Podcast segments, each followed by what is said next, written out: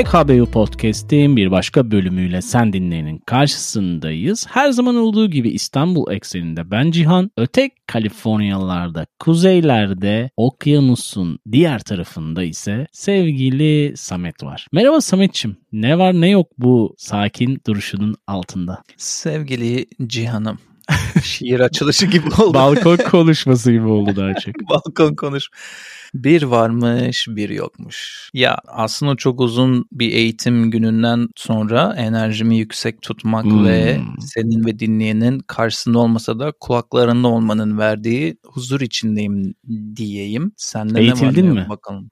Yani eğitildim. Bu arada e, gurur duyduğum için buradan söyleyeyim. Kaliforniya eyaletinde sadece benim yaşadığım yerdeki Animal First Response yani hayvanlar için ilk yardım e, etkileşiminde bulunan devlete sahip olmayan yani devlet tarafından yönetilmeyen tek kuruluş ama tanınan tek kuruluş olduğu için onların eğitimine katılmak çok keyifliydi bugün. O zaman seni tebrik edelim. Hatta yarın da olacak. O yüzden seni fazla hani hırpalamadan bölüme doğru yavaştan evrilelim diye de düşünmüyor değilim. E olabilir. Sende sağlık ve Sıhhat, sıhhat yerindeyse yavaş yavaş bölüme geçebiliriz. Veya Yani- herhangi bir hava durumu paylaşma durumu yoksa havalar kötü. Havalar kötü, Kötü. Sametciğim artık. Ya bak Kış muhabbet hafif muhabbet yapıyoruz ya her bölüm başı. Şeyi sorayım ama sana şimdi bütün Lütfen. dünyada hani burada dahil her yerde çok ciddi bir influenza salgını Aynen. bir kırıklığı var. Sizde oldu mu o durum? Sizde Bu- de. Yani burada bir kombodan bahsediyorsun aslında. Hani hem Covid hem influenza falan. Dünyayı kasıp kavuran şeyin tabii ki Türkiye'ye uğramaması gibi bir şey yok. Aşırı bir salgın var. Herkes olabildiğince korunmaya çalışsa da bence problem yaşıyor. Bu kayıt olana kadar bizde bir şey yoktu hani aile olarak bahsediyorum. Sonrasını göreceğiz sevgili Samet'ciğim. Sizde de inşallah maşallah böyle durumlar yok diye düşünüyorum. Bizde bizde sevgili Lori aslında birkaç hafta boğuştu onunla da bana henüz böyle bir şey gelmedi. bana böyle Kara- bir haber gelmedi. Bize böyle bir gelmedi diyorsun. bize böyle bir bilgi gelmedi. Yani çok ilginç zamanlardan geçiyoruz deyip o konunun üzerinde böyle çok irdelemeden kapatalım o zaman böyle gizemli Kesinlikle. bir şekilde. Kesinlikle garip bir yüzyılda olduğumuzu onaylayarak bölüme doğru evrilelim. Evet Bölüm çok ilginç bir şey buldun yine sen. Çıkardın böyle hiç beklenmedik bir şekilde bir sihirbazın şapkasından tavşanı çıkardı çekip çıkardığı gibi. Hatta ilk başlarda açık konuşayım dinleyenle. Bunu bana Whatsapp'tan yazdığında ya benim de e, yapmamız istediğim konu şu dediğinde dedim yani herhalde beni test ediyor inanıp inanmayacağıma dair diye şaka zannettim önce. Ama değilmiş. Nasıl geldi yani önünde böyle bir konu? Şimdi esasında daha önce Afro Türkler olarak adlandırılmayan bir gruptan bahsediyoruz şu an sevgili dinleyene. Daha öncesinde böyle hani bizim kültürümüzde şey vardır ya Arap dersin. Hani böyle siyahi Evet. olan bir insana. komple herkes Arap şeklinde. Evet bu insanlar zamanında Arabistan tarafına hadi yavaştan girelim bölüme. Arabistan Ama tarafından sen nasıl ama sen nasıl girdin bu olaylara oraya da bağlay biz oraya bağlayacağım. Ha bağlayacaksın hadi bakalım. Arabistan tarafından geldiği için bu insanlara kültür içerisinde Arap denmiş. Hatta yani çevremizde olanlar bile vardı yani hani yak- yakın zamana kadar diyebiliriz ya da tanıdıklarımızın tanıdıkları. Bu Arap kökeninin mantığını biraz bakmak istedim çünkü şey hani bu insanların Arap olmadığı belli. Hani Arap dediğimiz prototip günümüz dünyasında 3 aşağı 5 yukarı bu kadar siyahi değil. Tamam var ama Evet. değil. Nereden Yüz derken da farklı hatta. Evet tamamen aslında farklı. Bu insanların Afrika kökenli olduğu aşikar. Hani Afrika ile Arap Yarımadası arasında bir bağlantı kölelik üzerinden var. Zamanla insanlar oradan bir şekilde buraya gelmiş. Arap olarak adlandırılmış. Bizim kültürümüz içerisinde den yola çıktım. Bir baktım Afro Türkler diye bir tanım ortaya çıkmış. Hani bu insanların artık benimsediği bir hani nasıl diyelim tanımlama olarak gözüküyor. Oradan yola çıktım aslında biraz da YouTube'da baktıktan sonra bu insanların gerçekten hani toplum içerisinde ne kadar yer bulabildiği ile ilgili birkaç işte okuma vesaire derken sana öyle pasladım. Biraz böyle hani sakin bir bölüm ve kültürümüzün içerisinde olan bir popülasyon ve çok da bilinmeyen bir popülasyon. Çünkü hani Türkiye'nin tamamına yayılmış değil ki zamanında bizim hani okuduğumuz okulda bile şu an düşününce biraz daha böyle esmer diyebileceğimiz hani normalde bizim rengimizden biraz daha esmer olan arkadaşlarımız bile vardı ki onların büyük ihtimalle Hmm. kökenleri bir şekilde oralara dayanıyor diye de düşünüyorum. Yani Trakya taraflarında da bir yaygınlık var mıydı diyorsun? Yaygınlıktan yaygınlıktan öte bu bir doğal seleksiyon ya. Hani zaman içerisinde evet. yani şimdi neyden bahsediyoruz? 500-600 yıllık bir geçmişten bahsediyoruz. İlk Osmanlı tebaasına bir şekilde ulaşan insanlardan. Bu insanlar zaman içerisinde hani şey olmamış. Ya sen beyazlarla evlenemezsin, işte Türklerle evlenemezsin. Hani gibi kısıtlamalar olmamış ki Osmanlı zamanında 8 yıl yanlış hatırlamıyorsam kölelik yaptıktan sonra da azat ediyorlarmış. Hani o insanlar ömür boyu köle olarak da yaşamamışlar. Onlara toprak vermişler. Hani bir şekilde evet. toplumun içerisine entegre edilmelerini sağlamışlar. E bu entegrasyonla birlikte hani hiç ayrımcılık görmemişlerdir anlamında söylemiyorum tabii ki bunu ama günümüz dünyasına baktığın zaman Batı ve Amerika'nın hani bu kadar yaşadığı evet. problemlerde hep bir bu podcast'te de anlattık. Hep bir ırksal ya da renksel bir ayrımcılık vardı. Bu neden belki sayıları çok fazla değildi. Hani Osmanlı tebaasında ona bir ortam sağlamadı. Onu da yani bayağı sosyolojik tarafları da olabilir bu hikayenin. Ama bir şekilde topluma entegre olmuşlar. Hani melezlik de ortaya çıkmış zaman içerisinde ki şu an hani günümüze ulaşan Afro-Türk olarak kendini adlettiren insanların bir kısmı zaten melezleşmiş. Hani renkleri yani. nasıl diyeyim sana hani Sudan, Libya tarafındaki gen olarak akrabalarına göre renkleri biraz daha farklı. Bu da e tabii bir zamanla mecburu kalmış da olabilirler zaten dediğin gibi sayıları hiçbir zaman aşırı büyük olmadığı için çaresizlikten doğmuş olabilir o. Sosyolojik nedenleri vardır. E, ben şey ki. diyeceğim ee, şimdi e, takriben 500 yıllık bir mazisi var bu Afrika kökenli günümüz vatandaşlarımızın. Zamanında dediğin gibi Arap denmiş. Hatta zamanında Osmanlı kaynaklarında Zenci diye de hep geçmiş ki bunun muhtemelen evet. Zanzibar'a dayandığı düşünülüyor bu terimin. E, halk arasında siyahiler terimi çok kullanılmazdı. Günümüzde de bu Afro Türkler terim ortaya çıkmış ama daha da genç jenerasyonun şimdi hatta onu da istemeyip Afrika kökenliği tercih ettiği de bazı röportajlarda hmm. karşıma çıktı ilginç bir şekilde ama bence hmm.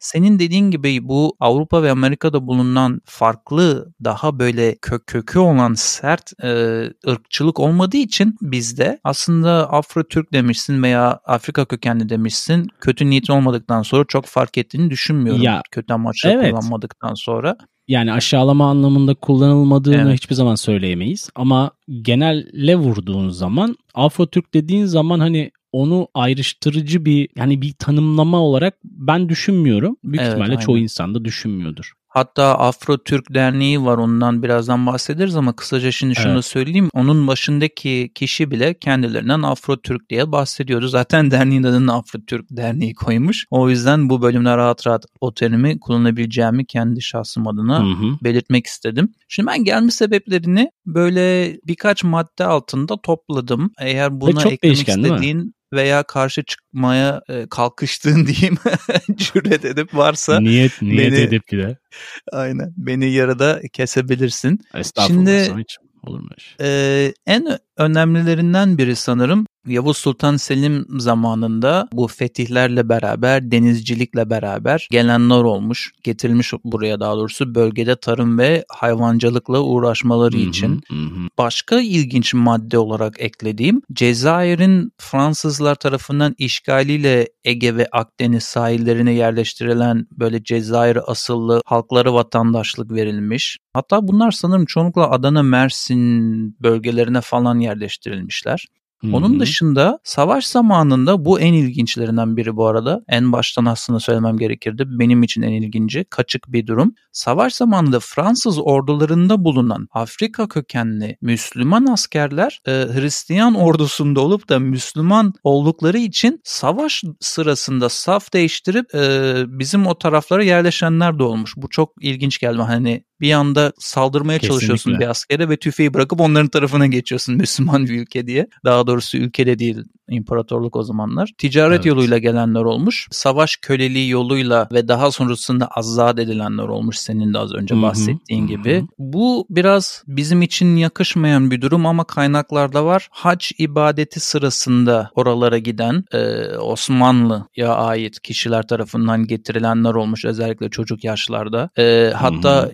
Yazıtlardan bir tanesinde açık açık çevirdiklerinde şeyi bulmuşlar. Hani günü biraz trajikomik anlatacağım birazcık içinde komedi olsun diye. Hani günümüzde kalk bir Las Vegas'a gidelim ya kalk bir şuraya gidelim derler ya. Hı. Yazıtlardan birine çevirdiklerinde iki tane Osmanlı'nın böyle iyi konumda olan tüccarı kalk bir Arabistan'a gidelim de dönüşte bir tane de küçük tatlı Arap çocuğu getirelim kendimizi gibi bir şey yazmışlar yani. Şaka yapıyorsun. Kayıtlara. Evet gerçekten böyle çok şey yaptığında derinlere indiğinde böyle garip hikayelerde bulabiliyorsun gelme sebepleri arasında. Yani çocukken getirilenler var öyle. Çok uzman at terbiyecisi olanlar mesela uzmanlıkları olduğu için getirilmişler. Hani bu da iyi yani şey anlamında. Köle olarak değil günümüzdeki Nitelikli bu Kanada iş gücü.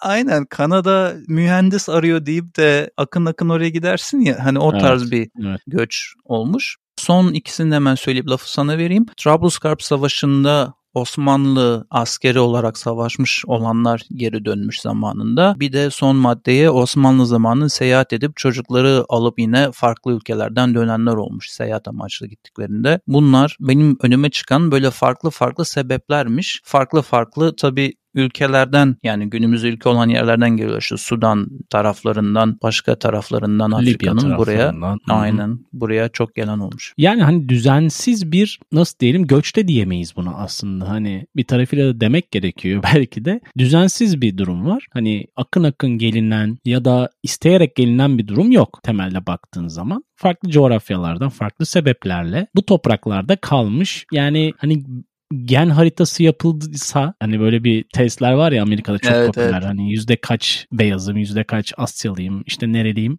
O testler bu tarafta çok aktif olmadığı için Tam bunu Kişisel- soracaktım orada da popüler mi diye. Popisi Yok. var mı orada? Yani bildiğim kadarıyla yok. Yani yaptığın Hmm. zaman Amerika'ya yollaman gerekiyor. Onun da farklı komplo teorileri var biliyorsun bir bölüm belki. Ona ayırırız. Tam şey Sen diyecektim seversin. sana. Bölümü dağıtmayalım diyecektim ama dipnot olarak da şunu ekleyecektim. Bu bunları yapan testler test şirketlerinden bir tanesinin data breach oldu biliyorsun. Bütün Normal. DNA'lar, MNA'lar, ge- genler her şey bir anda ellerine geçti geçmemesi gerekenlerin. O dediğin gibi bambaşka bir bölüm konusu. Hatta ben bir not alayım onu sen lafını devam Evet. ederken. Ama evet burada çok popüler. Herkes yap- yaptırıyor. Ben daha yaptım. Yani 100 dolarını verip ya, hem de para verip insanlara datanı veriyorsun. O tarafıyla da farklı bir konu. Ona belki bir bölümde değiniriz seninle tekleştiğimiz gibi. Şimdi düzensiz bir akış zaman içerisinde evrilmeler nasıl gen olarak hani aynı kalmıyor tabii ki çünkü topluma entegre oluyor. Yani bugün oturup hani Afro Türk dediğimiz insanlarla muhabbet ettiğinizde ne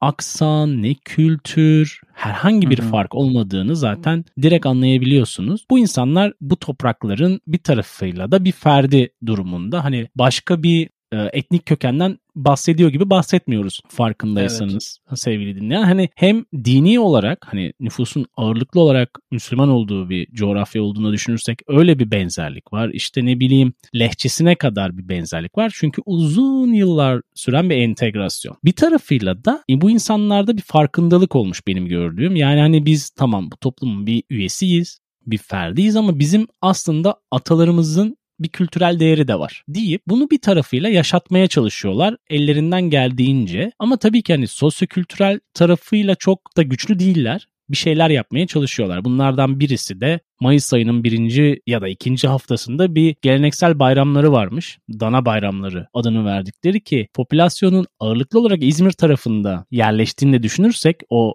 hani tarihi yapı içerisinde genelde o tarafta yoğun bir şekilde kutlanan bir bayram olmuş. Yani baktığında hem bizden gibiler hem değil gibiler ama kesinlikle ben bizden oldukları tarafındayım ki hani 20-25 bin olduğu söyleniyor Afro Türk kökenli insan yani hani Türk vatandaşı sayısının yani az da olabilir daha fazla da olabilir ama hani bence kültürel çeşitliliğe büyük katkı sağlıyor. Bu İzmir'le ilgili şöyle bir dipnot eklemek istiyorum. Osmanlı deniz sınırlarına yakın yerlerden geçen ve esir taşıyan gemiler olduğunda zamanında Osmanlı bu gemileri yakalamış. Gemilerdeki e, esir alınan halkı da tekrar esir düşmesin diye İzmir'e Aydın'a yerleştirmiş. Oradaki sayıların biraz daha fazla olmasının sebebi de Mutlak. orada bizzat Osmanlı'nın e, bir politikası olabilir yani. Orada ırkçılık olmadığının başka bir kanıtı da zaten ırkçılık olduğu için köleleştirilmeye çalışan, esir düşürülen insanları bazı yabancı gemilerden alıp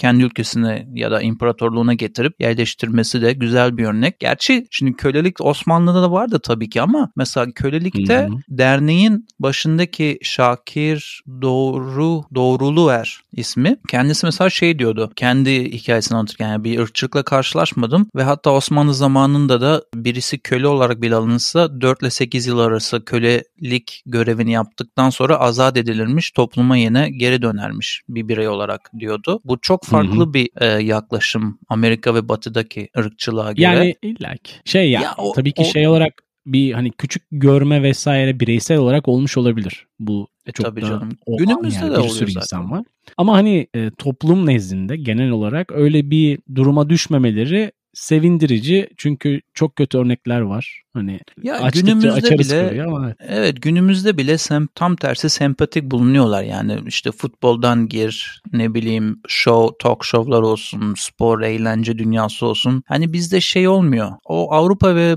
Amerika'daki ben bizzat da çok fazla içinde bulunduğum için şey anlamında göz gözlemleme anlamında hı hı. E, oran oradakinin kökü çok farklı ve çok sert ve çok derin bir kökü var. O yok işte. Orada yani sistematik bir durumda var ya. Hani evet, bu insanları zor onun. anlatmıştık sevgili dinleyene de. Gemilere bindirip Lloyd. bindirip insanları hani Amerika'ya, Avrupa'ya taşıdılar ha. ve bu insanları sömürmek için kullandılar. Burada ise biraz daha doğal bir seleksiyonla ilerlediği için süreç aslında bir tarafıyla da elma ile elmayı karşılaştırmamış da oluyoruz. Evet ben şey diyecektim yalnız bölümün başka bir tarafına dikkat çekmek için hatta aslında bu konuyu da destekleyen başka bir tarafı yine bu konusunu. Zamanında bütün bu yıllar akıp geçerken ikonlaşan, kahramanlaşan, e, toplumda çok önemli yer edinen böyle ikonik isimler de ortaya çıkmış. Hatta kendi bölümlerini bile hak eden bazı kişilikler ortaya çıkmış. Bu hı hı. senin bahsettiğin Afro-Türk e, background'ından gelenlerde. Mesela Mavro Ali Osman Efe bunlardan bir tanesi. E, Zenci Musa diye ünlenen başka bir tane var savaşlarda. Dünyanın ilk siyahi savaş pilotu diye geçen Nijeryalı evet. Ahmet evet. Ali Bey var mesela. Ahmet Ali Bey Çelik'ten 1883 ile 1969 arasında yaşamış. Hı. Yani ne kadar yakın tarihimizde. Ee, bir başka Birinci Cihan Harbi'nde kahramanlaşan Afro-Türklerden cesaretiyle hatta ünlü olan Er Zenci İsmail varmış. Ee, hatta düşmanın elinden bir makinalı tüfeği aldığı böyle rapor edilmiş bir dönemin gazetesinde. O yüzden önünde böyle Kahraman cesaretiyle işte. ünlü er diye geçiyor. Ee, bir de böyle ilginç geldi bana çünkü çocukluğuma götürdü beni. Bunu da bilmiyordum ama e, 90'larda pop e, müziğe aşina olanlar için Mansur Ark vardı. Evet. Hatırlar mısın? Evet. Esmeray var mesela. İnadı bırak yanıma yanaşıver artık diye bir şarkısı vardı hatta. Şey hani e, Şeymiş araya giriyorum. babası çok... Libya Trablusluymuş ha gir araya. E, tabii canım. Esmeray var hani böyle çok eskilerden ha, evet. bilinen. Hani hep bu toplum içerisinde aslında yer edinen insanlar. Sen Mansur Ark'la ilgili bir gen geçmişi veriyordun. Libyalı mı? Ya bir zamanında böyle affedersin ayıp da söylemesi bir yazdığımız gibi bir şeyimiz vardı küçük böyle Tekirdağ taraflarında. Oraya gidip gelirdik sürekli yazları. bir gün böyle yazlıkta otururken site gibi bir şeydi o. Bir şeyler atıştırıyorum böyle balkonumuzda falan. Giriş katıydı bizim balkon. Önümden havlusuyla terlikleriyle Mansur Ark geçti. Denize doğru yürüyordu falan o aklıma geldi. Çocukluğumu Serbest. kötü dediğim oydu yani. Serbest saçma, sap, saçma sapan bir yanı. Ee, şey bir de böyle günümüze iyice gelmeye çalışırken bir isim daha karşıma çıktı ki ben yani zamanında aşina değilim belki sen dikkat çekmişsindir. Ee, hem başarılı iş adamı olan hem de Fenerbahçe hem de TFF yöneticisi olan Hadi Türkmen diye de bir e, Afro Türk Hadi ya. backgroundlu birisi var. Bayağı önemli noktalara gelmiş hem TFF'de hem de Fenerbahçe yöneticiliğinde. Ee, böyle hoşuma gidiyor bunları anlatmak günümüze kadar hatta. Çünkü o bahsettiğimiz hoşgörünün hala devam ettiğini ve toplumda bir yerlere gelebileceklerini de gösteriyor aslında bir yandan. Ee, bir de bilmiyorum senin önünde notlarda var mı ama sürekli karşıma Zehra Özdemir diye İzmitli bir e, şahıs da çıktı. O da herhalde en böyle güncel sivrilen Afro-Türklerden Olabilir. biri diyebilirim. Çünkü böyle tırnak içinde e, TikTok, Instagram fenomeni ha. olarak kullanabiliriz onu da örnek olarak. Yani anlatırken de biraz şey şey böyle hani tarih tarih çok net değil. Her şey böyle varsayımlar üzerinden, belli öngörüler üzerinden ilerliyor. Ama gerçek olan tek bir şey var. Bu insanların toplumun birer parçası olup bunun içerisinde gayet de güzel yoğruldukları diye düşünüyorum. Bu bana hangi bölümü hatırlattı biliyor musun sevgili canım? Tahmin edebiliyor musun daha doğrusu? Şu an serbest çağrışımla gelmedi. Söyleyeyim hemen. Meluncanlar bölümünü hatırlattı. Çünkü bunun tam tersi bir durumu orada anlatmıştık. Alakasız bir Amerikan şehrinde alakasız bir şekilde Türklerin ortaya çıkması Evet, hatırlarsan. evet, evet, evet. Yani Evet. serbest çağrışım değil ters çağrışım oldu. O yüzden öyle bir öneriyoruz köşesi öncesinde de bir öneride bulunmuş oldum çaktırmadan. Ne öneriyoruz kısmıyla bir kez daha sen dinleyenin karşısındayız. Bakalım sevgili Samet bu bölümde bize neler neler önerecek. Vay canım eğer lütuf edip de bana bir posta kutusu yollarım, bir kitap yollarım dersen benim de henüz okumadığım ama araştırma yaparken önüme çıkan Mustafa Olpak'tan ve Punto yayınlarından e, yayınlanan Köle Kıyısı isimli Kenya'dan İstanbul'a Köle Kıyısı isimli kitabı önermek istiyorum. Orada e, konumuza yakın tam olarak aynısı olmasa da konumuza çok yakın bir konusu olan bir kitap olduğu için önerileri almak istedim. E, bir de Deutsche Welle Türkçe kanalında Afro Türklerin unutulan geçmişi diye bir video vardı. Sanırım sen onu benimle paylaşmıştın bölüm öncesi araştırmalarda bulunurken. O da hoşuma gitti. Bir de buradan destek olsun az önce ismini de e, zikrettiğim Zehra Özdemir'in kendi kanalı var İzmitli Zehra diye. O da evet ben Türk'üm diye böyle belgesel tadında başından geçenleri anlattığı bir bölüm yapmış YouTube kanalında. Onun da linkini hem seninle hem dinleyenle paylaşırız. Bu daha böyle en yeni jenerasyondan Z kuşağı tecrübe, diyorsun. evet Z kuşağının tecrübelerini dinlemek isterseler. Diyelim lafı da çok uzatmadan HKB dinlencisine hemen iki tane şarkı ekleyip lafı sana veriyorum. Bir anda ceza gibi hızlandım. Ee, bir tanesi The Decemberist'ten The Mariner's Revenge Song. Bu şarkı 8 dakikalık ve bir hikaye anlatıyor. Senin tepkini çok merak ediyorum. İki- Baya 2x'le falan mı dinleyelim ne yapalım? Evet 2x'de dinleyebilirsin ama arada çok manidar olan sözleri kaçırmamanı da tavsiye ederim. Hmm. Diğeri daha böyle bilinmiş bir gruptan Coldplay'den Sparks isimli şarkı. Bunları yine HKB dinlencesine ekleyelim. YouTube, Deezer ve Spotify'da bulunan playlistimizde. Sende ne var ne yok sevgili Cihan'ım. Teşekkürler Samet'ciğim önerilerin için. Şarkıya özellikle kaydın durdurma tuşuna bastıktan sonra bakacağımı da belirtmek isterim. Ben de bölüme böyle atıf yapacak 90 artı YouTube kanalındaki bir iki video var. Onları notlara koyarız. İnsanlar hani şeyi görürler. İnsanların şivelerini, konuşmalarını, tepkilerini ya da fikirlerini kısa da olsa bir irdelerler merak edenler. Onun dışında iki tane şarkı var. HKBO dinlencesine. Bir tanesi senin çok sevdiğin bir grubun şarkısı ama farklı bir grup tarafından bilmece gibi oldu. Mor ve Ötesi'nden Boğaziçi şarkısı. Bunun Oo. yeni bir kayıt. Hatta bir toplama albümü gibi algılıyorum. Kargo Yarına Kalan Şarkılar isimli. Diğeri ise Clap Your Hands and Say Yeah grubundan. Severiz bu grubu da. Sa- Some Loud Thunder piyano ve vokal olarak olan versiyonunu HKB Hmm. dinlencisine eklemek istiyorum. Sen bu aralar hani piyano falan vokal Evet. seviyorsun ya tam aslında senin tınına yakın bir ton. Bakalım beğenecek misin sen ve sevgili dinleyen. Beğeniriz büyük ihtimalle. Bu yağmurlu ve gri havalarda nedense böyle piyanoya falan melankolik şeylere zaten hep biliyorsun eğilimim artıyor. O yüzden de olmuş olabilir. Hı hı, hı. İlk söylediğin şarkıya da ben e, kaydın dur tuşuna bastıktan sonra kulak vermeyi düşünüyorum. Çünkü en sevdiğim yani gelmiş geçmiş en sevdiğim komple albümlerden biridir. Dıdım dıdım. Yalnızlık mevsimi. Evet. O yüzden beni benden aldı bu önerin. Hemen bakmam gerekecek ona. İstersen çok lafı uzatmadan hemen hkbopodcast.com'un bizim sitemiz olduğunu hatırlatalım. Oradan her türlü indirme, dinleme, işte bize ulaşma olsun, merch Ürün olsun, ürünler inceleme. her şey var orada. Aynen. merchandise'lara bakma ve iletişime bizimle geçme şansına erişebiliyor sevgili dinleyen. Onun dışında sosyal mecralarda Facebook, Twitter ve özellikle Instagram'da aktif olarak bulunuyoruz ve bize yine oradan ulaşabiliyorlar. E daha fazla lafı uzatmadan sevgili dinleyene bu yolculukta da bizi yalnız bırakmadığı için teşekkür edip önceki sonraki bazı bölümlerde tekrar görüşmek üzere diyelim değil mi Sametciğim? Aynen öyle. Sizi seviyoruz. Hoşçakalın. Hoşçakalın.